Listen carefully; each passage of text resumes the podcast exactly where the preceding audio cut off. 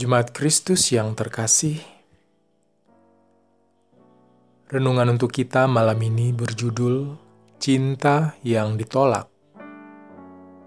Dan bacaan kita diambil dari Yohanes 15 ayat 18 sampai 21. Beginilah firman Tuhan. Jikalau dunia membenci kamu, Ingatlah bahwa ia telah lebih dahulu membenci aku daripada kamu. Sekiranya kamu dari dunia, tentulah dunia mengasihi kamu sebagai miliknya. Tetapi karena kamu bukan dari dunia, melainkan aku telah memilih kamu dari dunia. Sebab itulah dunia membenci kamu. Ingatlah apa yang telah kukatakan kepadamu. Seorang hamba tidaklah lebih tinggi daripada tuannya.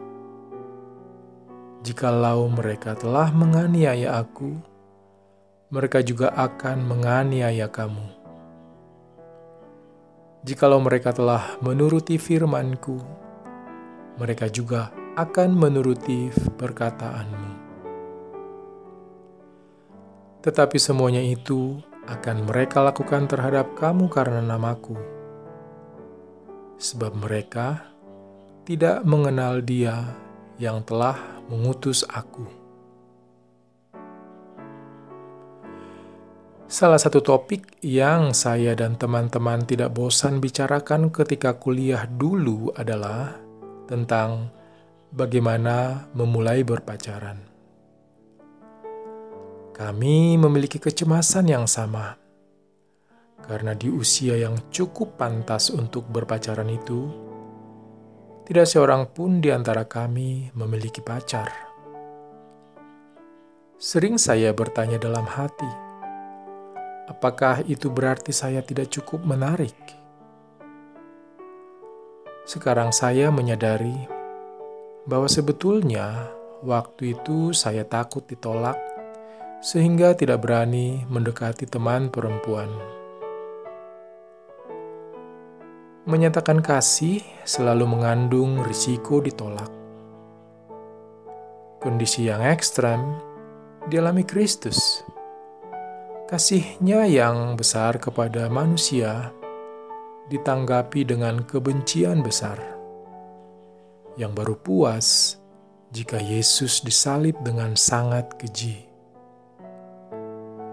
dunia tidak hanya membenci Yesus, tetapi juga murid-muridnya. Secara khusus, Yesus mengungkapkan hal ini agar murid-muridnya tidak terkejut menghadapi penganiayaan yang pasti datang dan tegar dalam kehadiran Bapa dan penghiburan Roh Kudus. Yesus meminta setiap orang percaya mengisahkan dan menyatakan kasihnya. Namun, sama seperti kisah cinta saya, kerinduan kita untuk memberitakan anugerah keselamatan Tuhan sering terhalangi rasa takut ditolak. Sebagai pengikut Kristus, kita tak punya pilihan sekalipun kita sudah bersaksi dengan berhikmat dan tidak ada hal buruk yang kita lakukan, orang masih bisa membenci kita karena nama Yesus. Lalu, apa tindakan kita? Bersukacitalah karena hal itu meneguhkan bahwa kita bukan dari dunia, tetapi milik Kristus dan teruslah bersaksi.